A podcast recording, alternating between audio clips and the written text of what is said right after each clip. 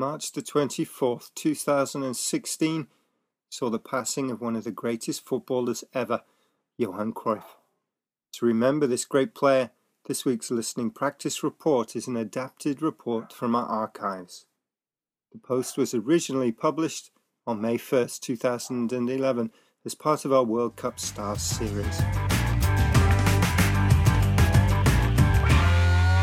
This week, Johan Cruyff passed away. He was diagnosed with lung cancer in 2015, but died peacefully with his family next to him. As recently as last week, he was tweeting his thoughts on Dutch football, and his passing will not diminish his lasting influence on the game. This influence is summed up in some of the following quotes. Pep Guardiola, the player for Cruyff at Barcelona, said Cruyff painted the chapel and Barcelona coaches since have merely restored or improved it.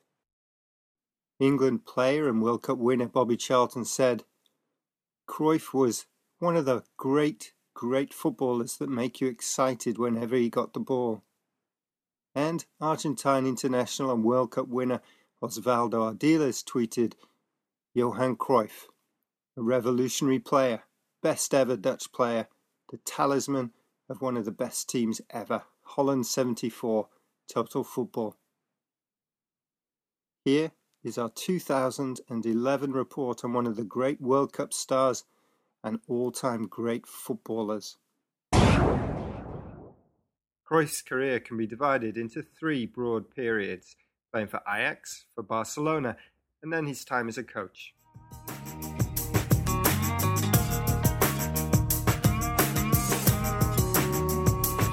First at Ajax. Cruyff joined the Amsterdam team as a youth player of 10 years old. Now, the Ajax team of the late 60s and early 70s introduced the style of play known as total football, where players' positions were fluid and interchangeable, and the focus was on quick passing, movement, and attack. Cruyff was perfect for this style of football as he could turn on a sixpence, read the game beautifully, and seemed to have the ball glued to his feet. With Ajax, Cruyff wearing the number 14, it was rare at that time for any first team player not to wear a number from 1 to 11, won just about everything there was to win. But the three European Cups in succession in 71, 72, and 73 stand out, as well as the treble of 72 League, Domestic Cup, and European Cup.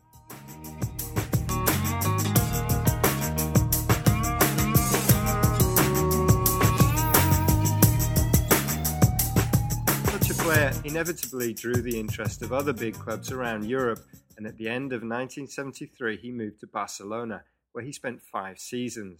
In his first year at the Spanish Giants, he was also part of the Dutch team, which dazzled the world in the World Cup of 1974, losing to Germany in the final, but winning over most neutrals with their flair and invention, typified by their star player Cruyff and his famous turn. At Barca, the Dutch maestro helped the Catalan side win their first championship since 1960, won Footballer of the Year twice, adding to the title he won at Ajax in 71, and was part of the side that destroyed Real Madrid 5 0 at the Bernabeu. The Barcelona fans loved him, and he returned the compliment by giving his son a Catalan name.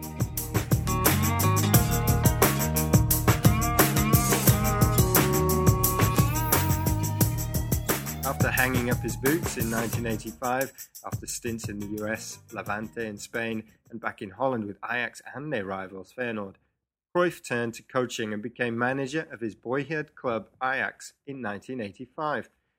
As a manager, Cruyff continued where he'd left off as a player, winning. He won the UEFA Cup with Ajax, and then as manager of Barcelona, he went on to win it again in 1989, and then the European Cup in 1992 as well as dominating La Liga with four titles in a row from 1991 until 1994.